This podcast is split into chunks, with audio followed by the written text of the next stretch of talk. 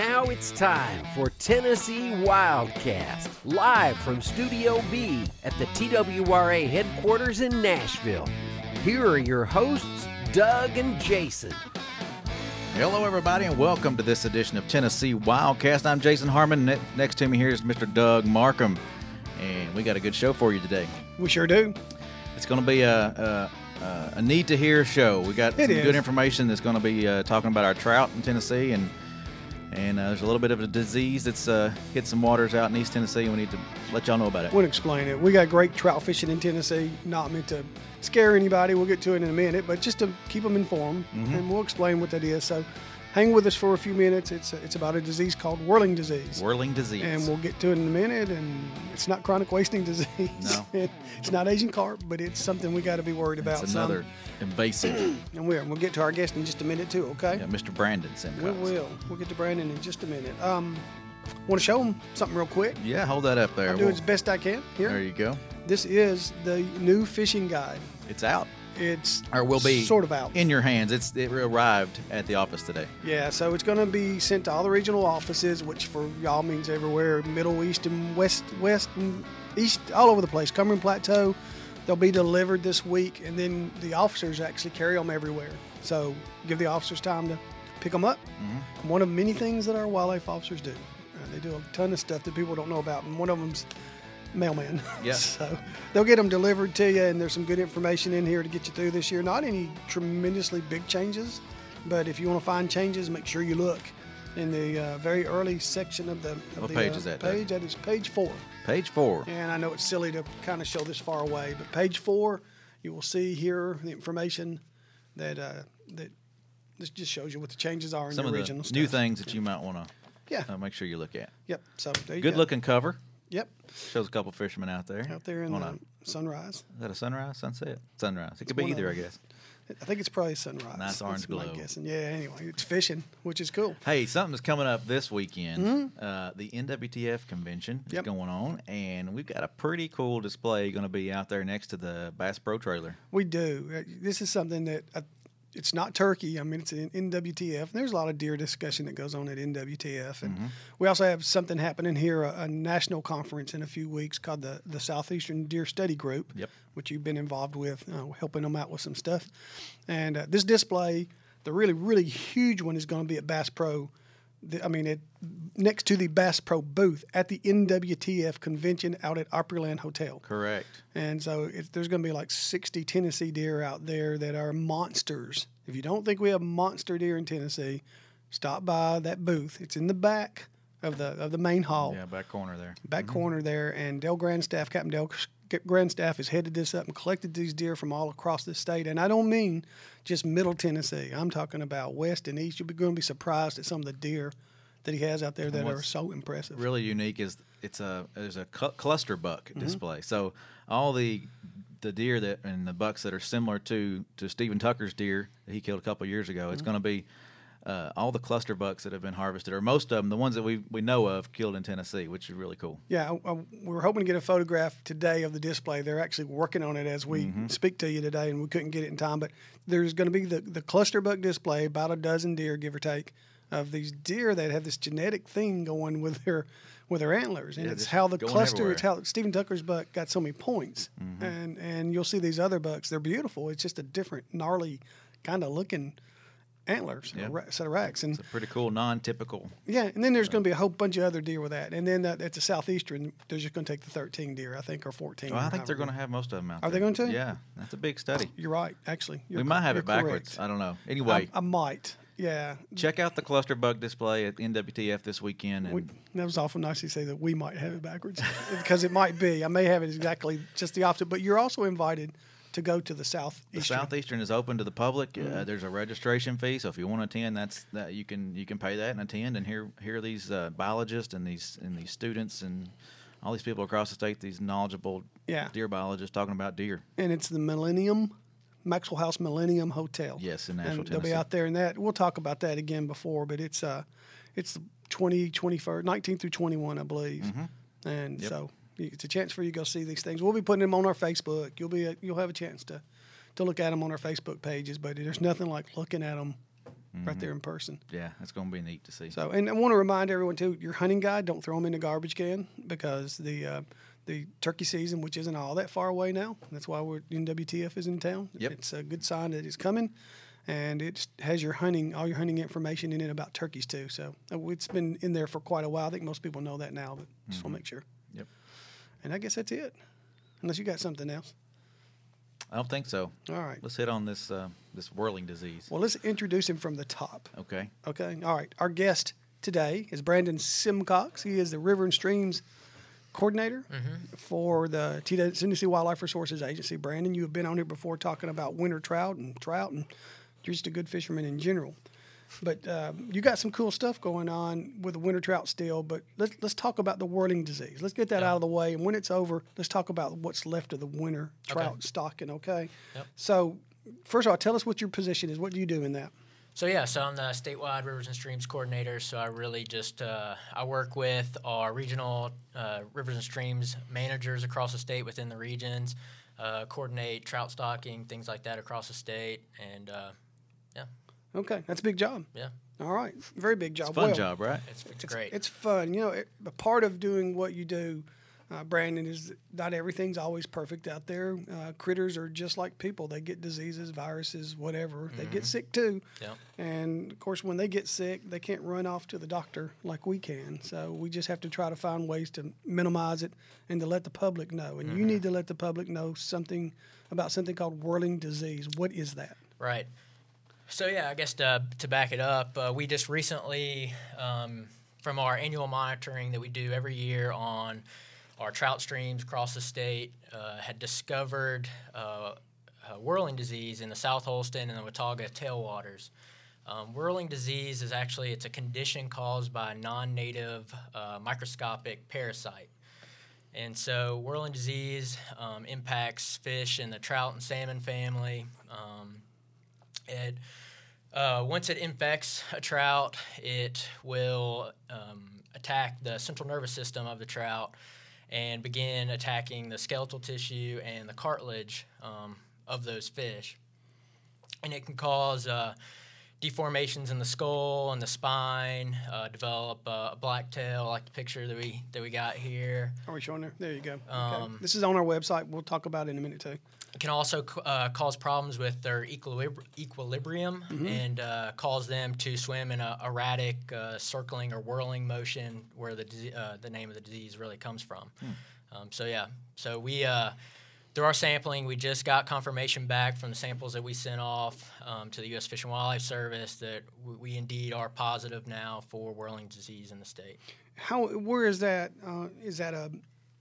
Is that on the scale of one to awful? I mean, chronic wasting disease. We don't know that we have it in deer, but if we get it, it's terrible. What Right. about whirling disease? Well, whirling disease can have uh, it can really have different impacts depending on where you're at. Um, the disease has been, or the parasite that causes whirling disease has been in the U.S. since about the 1950s. It was first discovered in in Pennsylvania. It's native to Europe.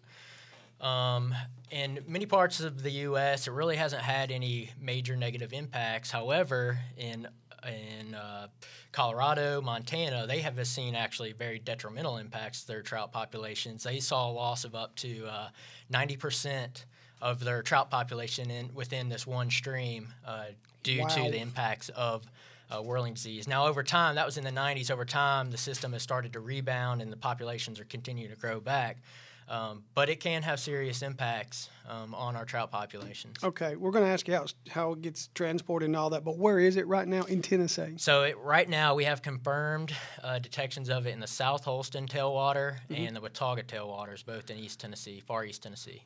So big numbers of it, or Well, that's that's kind of a, a hard question, I guess. So we sent off um, a, a certain number of samples to the Fish and Wildlife Service um, to, to for review, and just about all those samples came back positive. So there's, I guess, a difference between whether a fish is infected with the parasite and then a diseased fish.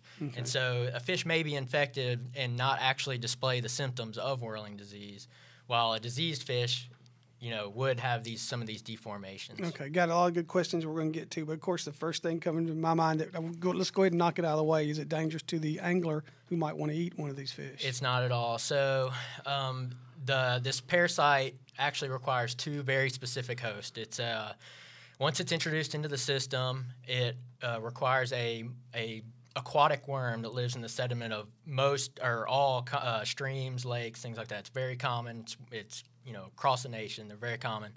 Um, and then, so once it gets into uh, that worm there, it kind of multiplies and transforms into a spore, is released into the water column, and uh, once it, it has to come in contact with a trout um, for it to be, you know, to continue on with its life cycle. Okay, so if the water didn't get too many of these spores in there, it may not be, it may not Right, spread so prevalence much. of So it could be. yeah. it's not the fish and fish touching each other, or Right, right. Okay. It's in the wa- it's in the water, and yep. Okay, and apparently it likes cold water. Right. Yep. It, like I said, it, it requires trout to, uh, um, to you know, for part of its life cycle. So yeah, those and trout live in cold water, you know, Okay, systems. So. all right. So how's it getting transported? So, I mean, it, it can transport a few different ways. Uh, once in a system, it can be transported, you know, through natural kind of just transgression through the system from uh, distribution of water and fish movement around things like that. Um, but it can also be transported um, through the movement of infected fish, um, through the movement of um, bait buckets, things like that, Ah. water from from yep, Yep. Uh, from those systems. Um, it can also be uh, moved around through uh, contact with your waders. So if you go and you're fishing in a stream um, that has uh, it is positive for whirling disease, you hop out, you have mud and things like that all over your boots. The spores can you know can get in your in your boots and the, your uh, your uh, you know different parts of your waders, things like yeah, that. waders with all those different Yeah. folds and yeah. And then you move to another water body. There's a good chance that you could be moving um, you know that non-native parasite into another water body. So it can move Does that it way. does it affect? all- Is it just a rainbow trout issue? So in Tennessee, uh, it can really it can affect um, brown trout, uh, rainbow trout, uh, brook trout, and then we have lake trout also. But each of these species really have different uh, susceptibility um, to infection, and then also different susceptibility um, to the symptoms of the infection. And so. Uh, brown trout typically are what they call asymptomatic, which means that they may they get infected, but very rarely do they actually show the symptoms of, of whirling disease, while rainbow trout are very highly susceptible to it and really succumb to, to the infection. So you're you're you're wading down the middle of one of these tailwaters and you and you see a fish. Is You're literally going to see? I mean, I know they come up a lot and dimple while they're eating. What are they going to look like when they're coming up? Yeah, and it, it'll be just that. Though not all fish, but it, you know, if that certain um, condition is you know being impact, impacted, their equilibrium's off. You'll see them just kind of lackadaisically swimming in a circle, um, or you'll find them if you're an angler out there and you're catching them. You'll you'll find them with these crooked backs like that, or these really um, compressed, kind of deformed skulls, things like that. So. Okay, all right. Um, do they live a, a relatively? I might be asking you more than I should here. Do they live a relatively normal? Will they actually bite? Are they still feeding fish? or Are they dying fish? Oh no, for sure they will. And, You know, a fish might not always die actually from directly from the infection or the the disease, but it it, it can make them more susceptible to uh, predation, um, and maybe it can impact the way that they do feed. Um, but it, it just really depends on on the symptoms that they're showing. Okay, and so you're sending these off for testing. Um, are we talking about from the dam at these tailwaters all the way down to to where? No, we're sampling basically uh, the distribution of the of the tailwater, so all the, basically all the trout habitat within those certain areas. So, Okay. Yeah. All right. Now, of course, if I'm a, there's other things that live in these cold water. There's there's bass and crappie and catfish and some of it. Um, can it be transferred to any of those? No, it can't. Like I said, it, it's got to. It needs to. Uh, it, it can only infect uh, trout and salmon. Only ju- only trout, trout. and salmon. Wow. Yep. So it's very specific. Yeah. I get the I guess the catfish and bass are happy about that. okay.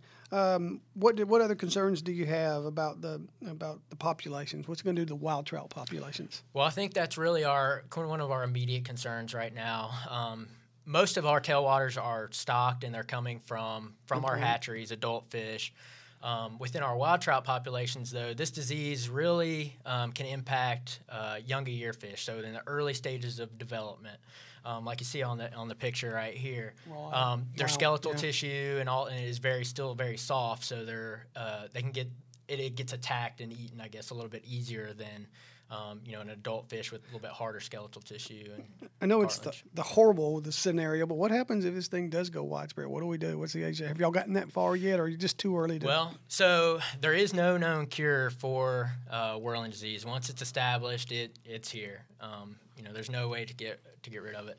Uh, but we do have agency protocols that are in place. Uh, we annually um, check our hatcheries uh, every year for whirling disease and other you know other things within the hatchery that could be causing problems. And all of our hatcheries um, to date are still are clear. We just want we want to make sure that we're not the one of the ones that are spreading uh, whirling disease around. Well, that's that, and that's a great co- point. What if somebody goes to one of these infected areas and decides they want to take trout out and stock their favorite little small stream that's got what happens there? Yeah, yeah, no, we we you can't be. We don't want you doing that. We don't want you moving fish Don't from from move water fish. from water body to water body, and live fish or dead fish too. Don't you know? Don't uh, um, catch a fish in one stream, take it over to your neighbor, you know, another stream over, and clean it and all that, and throw the fish parts in the. Could, you know, could you literally just the fish parts? Just it could spread Yep. just off a fish part. So Yep. don't throw your carcass back into any Mhm. water body. Right. Take it out and take it with Exactly. you. And if somebody catches a fish that looks like what we've been showing, what Yeah, you know, the big thing for us is just please let us know right now. We're taking all these, uh, you know, this is very serious for sure. And so we actually have a, a an email address set up. You can go on the website that is is on the webpage, and it's uh, twra.whirlingdisease at tn.gov. Uh, take a picture of the fish, uh, send us a location, the picture, and uh, you know we'll, we'll move on. Okay, and, and of course it's on our website. The, the Mhm. that's a straight link to it. But if you if you can't get all that in, it's tnwildlife.org and it's under fish. Just It's under down the fish fisheries, menu. yep, and on the on the uh, right hand side, I believe there's a management section, and uh, it's under there. So whirling it disease. says whirling disease. W H I R L I N G, right? Mhm, yep. Whirling disease. Okay, what else do they need to know about him? Well, so again, so you know, now that the that the disease is here, the biggest thing that we can do is really try to prevent the spread of it, and so really emphasizing uh, for um, us to really clean and drain any bait buckets, clean our gear, uh, dry our gear, anything like that. Um, if you're an angler and you're going out and you're fishing, you know, at the end of the day, you can go back home. Uh, if you plan on fishing the next day or fishing somewhere else, you can go home. Uh, you can use a 10% uh, bleach solution. Uh, just throw that in a bucket, fill the bucket up, and uh, put your waders in there, your boots. You know, uh, set it in there. That that will kill the parasite. And then once you're done, just spray your waders off and all that, and uh, you'll be ready to go. or you can allow your waders to dry for about up to three days. Kind of sounds like we're talking about zebra mussels again. It all- really is. all over. And, and these in these protocols right here, I mean, it would be great to help stop the spread of any other aquatic nuisance species that we have, like didymo and things like that. So Okay, so take care of that, and and this is the era of kayaks and, and of course canoes too. Mm-hmm. So clean the bottom of them off. Yep, clean it off. Um, you know, now uh, it'd be a good idea to maybe take a little brush out, things like that. When you get done, just kind of knock all the mud off, things like that. Um, if you have a little plastic spray bottle, you can put the bleach solution in there, kind of spray everything down, let it let it soak. It needs about a 10 minute contact time with that uh, bleach solution to. Is that have, have you put that on the website or we, we'll get it on there? Yeah, we'll get we'll get more of the specific stuff on there on how to clean uh, properly clean your gear. But yeah, that'll that'll go up. Okay, all right, J- uh, all right, Brandon. Jason, you got anything else? No, I think that's all good stuff. I mean, that clean, drain, dry, drip, dry, all that stuff that Mhm. applies to, to just about anything as far as not. it not really it really does. moving And You've got a video out there, right? Or Yeah, we cut some commercials and some PSAs with Michael Neal out of East Tennessee, uh, talking about cleaning off your boat and, and that kind of thing, but not specific to whirling disease. But we'll we're going to be doing some of that. Hey, clean it up. It'll take care of all those things. And then also, we actually, um, through our Region 3 crew out at Tellico, they had worked with the local high school there and had developed these uh, cleaning stations. And a few of those have actually gone out Oh, um, okay. across the state. And so we'll work to get those locations up online too. yeah, um, great. But some of them are at fly shops. Uh, one's there at the Tellico Fish Hatchery. So if you're up in, you know, fishing the Tellico River, some of those wild trout streams up in there, give a stop by. You can clean your waders off. Um, so that'll be you know it'll be a big help. We'll me. be getting more out. You'll see if you go to our website regularly, you'll see it there. If you're not on our Facebook, you should be. Our Twitter feed, Mm-hmm. uh, Instagram feed, all that stuff. We're very involved in that now Mm-hmm. and putting fresh information out there every day. So if you're not there, go there to get all this kind of information. Unless you got TNWildlife.org. tnwildlife.org, and unless you got something else about this, I want to talk to you about winter trout for a minute. Okay, yeah. Okay, how's it going? Where- It's where- good. I've been. I mean, I've personally been going out and absolutely wearing the fish out. I've, I've tried to put a hurt. you. I've tried to put a hurting on them for sure.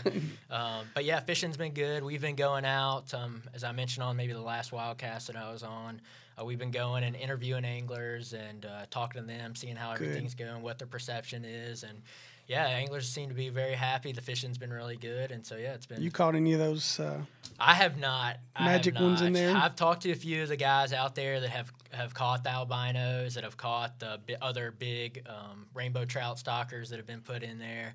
But yeah, I haven't I haven't been so fortunate. we went out to Shelby Lake. Jason and I did the other. Shelby mm-hmm. Lake is a small lake in Middle Tennessee, and we mm-hmm. watched them stock a couple in there. It was like, man, I want to go fishing now. Yeah, of course we couldn't that day, but yeah, they were impressive. Yeah, they're wearing them out in there. That's one of the one of the ones we've been going to and talking to the anglers, and yeah, they're doing they're doing really well in there. Okay, we want to remind everyone you go to the site and right we've got it. We've got a, a tile or an icon right on the homepage that mm-hmm. says winter trout stocking. You go in there and click on it, and takes you right to the page. And um, Brandon, I, I'm assuming they're still updating the site if something has to be postponed and Yep. then they're rescheduled. Exactly. Because we're getting the time of year where the code's about to get out of here, Mm-hmm. and this stocking will go on through the rest of February and a little bit into March. a few places, yep, into March, and then then we'll start uh, transferring over to our spring stocking schedule, which hits a lot of the streams. And where will they find that spring stocking schedule? That's also on the website um, under the Yeah. um, uh, the trout information page and stocking schedule, and then you also can find it in the, in Right here. regulation guide. Yep. Okay, so if you don't like to go to the website, it's right in our guide and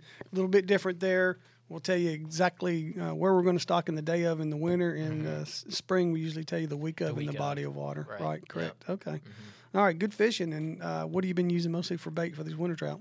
So I've been mainly using uh, trout magnets. Yeah, it's great bait. That's Always great. itching for tips, there, Yeah, Doug. they Always are. looking. Uh, yeah, I, I mean it's been really well. I've been fishing uh, Kingston Springs, one of the ponds, it's a little small pond over there, and then uh, below the Percy Priest Dam on Stones River. Been doing really well there. Those white bass aren't running yet over there. I haven't right? caught any. No, not If yet. If you do, will you tell me? yeah, oh yeah. If you don't, I'm going to say bad things. I've got some hot about you. tips from some guys out Yeah? there when I've been doing interviews talking about the crappie moving up in there below the dam, and so uh, Man, yeah, I'm gonna I'm gonna have to check that out in the spring. okay, all right. hey, um, Jason, Jason wants to take him fishing. Yeah, oh Yeah. yeah, we'll go. Yeah, I'll go with Brandon. You want to bring catch a fish? You got anything else, Jason? I don't think so. Just uh, clean, drain, dry. That sounds like it's the most important thing with this whirling disease. It- It's just Don't move it. Don't move it around and and uh, uh, And keep it contained if you all, can. all of this is our natural resources. We all got to take responsibility for them Yep. and try to help things happen, make work as best they can. And you know, it's, again, disease is just a fact of life. Right. Stuff. And it's Yep. Always a Yeah, battle. and it's something that we'll be monitoring f- for sure moving forward. We'll be going out and we'll be sampling for whirling disease across the state now. So Okay. You know, you're always welcome to come back and give us an update. Yeah, for sure. Mm-hmm. Whatever you need. Okay. All right. That's all I got. Thanks for watching this edition of Tennessee Wildcast. Keep coming back. Thanks for, for tuning in when you can and, and watching us on Facebook and YouTube and all those fun places.